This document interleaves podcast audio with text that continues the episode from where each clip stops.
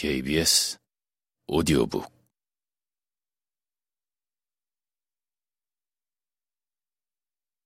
그의 사생활은 새로운 직업에 따라 달라졌다. 열정적인 그는 집과 농장을 군대식으로 편성했다.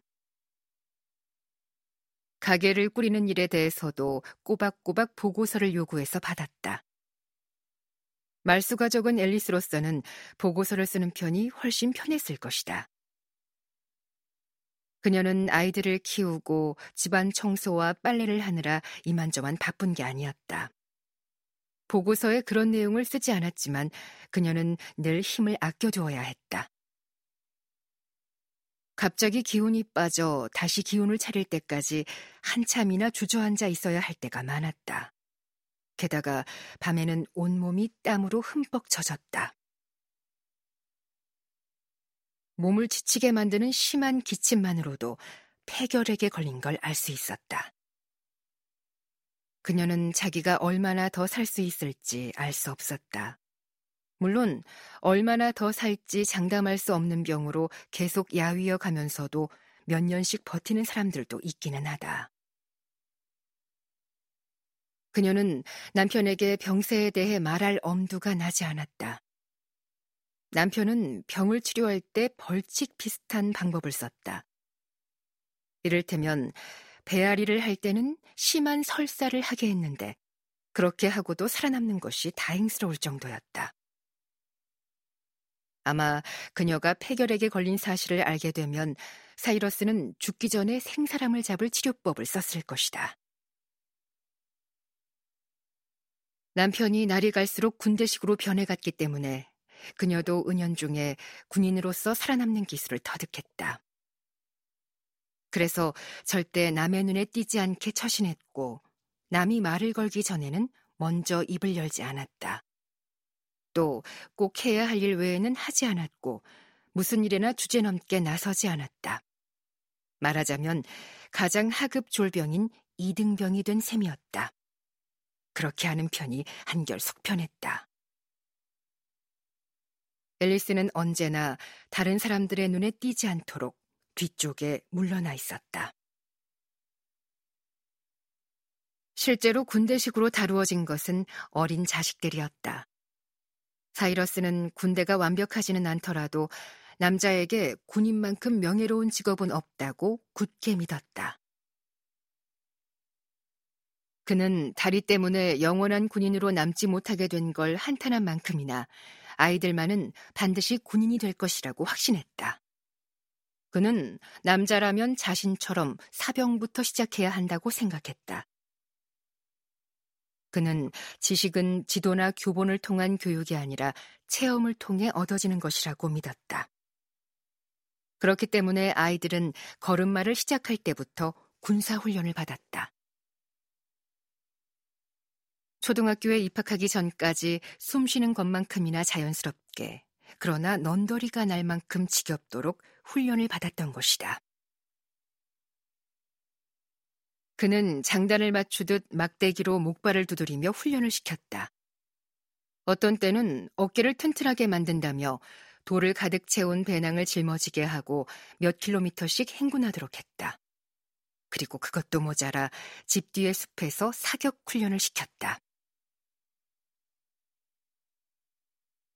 아이가 난생 처음으로 어른의 정체를 알게 되면, 그러니까 어른들이란 신처럼 완벽하게 지혜롭지도 않고 늘 판단이 현명한 것도 아니며 모든 생각이 진실하지도 않을 뿐만 아니라 그들이 내리는 결정 또한 반드시 공정하지만은 않다는 사실을 깨닫게 되면 그 아이의 세계는 돌연한 공포와 슬픔에 적고만다.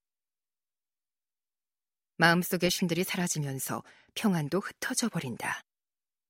단 한 가지 확실한 것은 신의 존재에 대한 확신이 조금 옅어지는 정도가 아니라 아예 자취를 감추거나 진흙탕 속으로 깊숙이 가라앉아 버린다는 점이다. 그렇게 되면 신의 존재에 대한 믿음을 다시 갖기까지는 긴 세월이 필요하고 그런 만큼 힘겨울 수밖에 없다. 또 믿음을 갖게 된다고 해도 그 농도가 예전만큼 진하지도 않다. 그저 그 과정이 고통스러울 뿐이다. 에덤 역시 그렇게 아버지의 정체를 깨달았다. 아버지한테 변화가 생긴 게 아니라 에덤에게 새로운 자질이 생겨났던 것이다.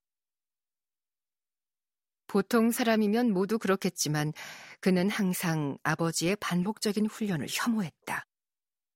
하지만 그 훈련은 정당하고 진지하며 홍역처럼 불가피한 것이었다. 따라서 혐오는 할 수 있어도 거부하거나 악담을 퍼부을 수는 없었다. 그런데 그는 어느 날 문득 아버지의 방식은 이 세상의 어떤 것과도 비교할 수 없는 단지 아버지하고만 관계된 것임을 깨닫게 되었다. 그런 기술과 훈련은 자식들을 훌륭하게 키우기 위한 것이 아니었다. 그것은 단지 자기 자신을 위대한 인물로 만들기 위해서 고안된 것일 뿐이었다. 에덤은 아버지가 위대하거나 의지력이 강한 사람이 아니라 실은 자기 머리보다 훨씬 큰 군모를 쓴 편협한 소인배에 지나지 않는다고 생각했다. 그가 어떻게 이런 생각을 하게 되었을까? 아버지의 눈빛을 보고 알았을까? 우연히 거짓말하는 걸 눈치챘을까? 아니면 머뭇거리는 태도를 보고 감을 잡았을까? 어쨌든 이후로 아이의 신은 산산이 부서져 버리고 말았다. 에덤은 언제나 순종적인 아이였다. 그의 마음속에는 폭력 과 다툼과 집안의 감도는 무서운 침묵의 긴장감을 피하려는 무엇이 도사리고 있었다. 사람마다 폭력적인 내면이 있는데도 그는 폭력과의 대면을 피함으로써 자신이 바라는 평온을 유지했다. 그런데 그렇게 하기 위해서는 남의 눈에 잘 띄지 않는 비밀스런 장소에 숨어 있어야 했다. 그는 베일 뒤에서 나름대로 풍요로운 삶을 누렸다. 그러나 그 같은 방법은 외부의 공격을 완전히 차단하지는 못한 채 간신히 상처만 면하게 해줄 뿐이었다. 한 살 아래인 이복 동생 찰스는 아버지의 독선적인 성격을 그대로 물려받고 자랐다. 그는 타고난 운동선수인데다 본능적으로 기회를 잘 포착하고 이용하여 남을 이기는 투쟁가의 기질을 가지고 있었다.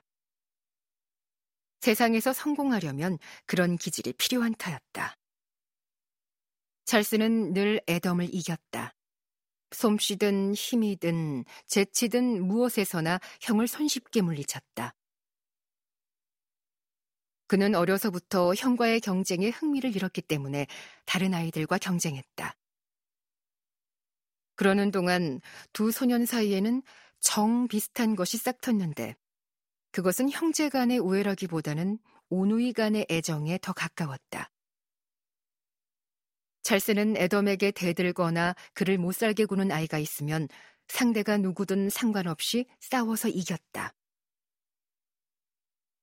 그런데다 아버지가 애덤을 심하게 다루면 거짓말로 둘러대거나 자기가 꾸중을 들으면서까지 감쌌다. 이를테면 그는 눈먼 강아지나 갓난아이에게서 느낄 수 있는 무력감에 대한 연민의 정을 자기 형에게서 느꼈던 것이다. 애덤은 다친 머릿속에서부터 이어진 기다란 동굴과도 같은 어두운 눈을 통하여 자기 세계의 사람들을 바라보았다. 그는 처음엔 아버지를 외다리의 괴팍한 인물로 여겼다. 그런데 점차 자신을 더 왜소하다고 느껴지게 하고 자신이 더 어리석다는 것을 깨닫게 하는 존재로 보기 시작했다. 그러다 마침내 자신이 믿었던 신이 몰락한 후에는 타고난 경찰관으로 보았다. 에덤에게 있어서 아버지는 피하거나 속일 수는 있어도 절대로 도전해서는 안 되는 경찰관이었다.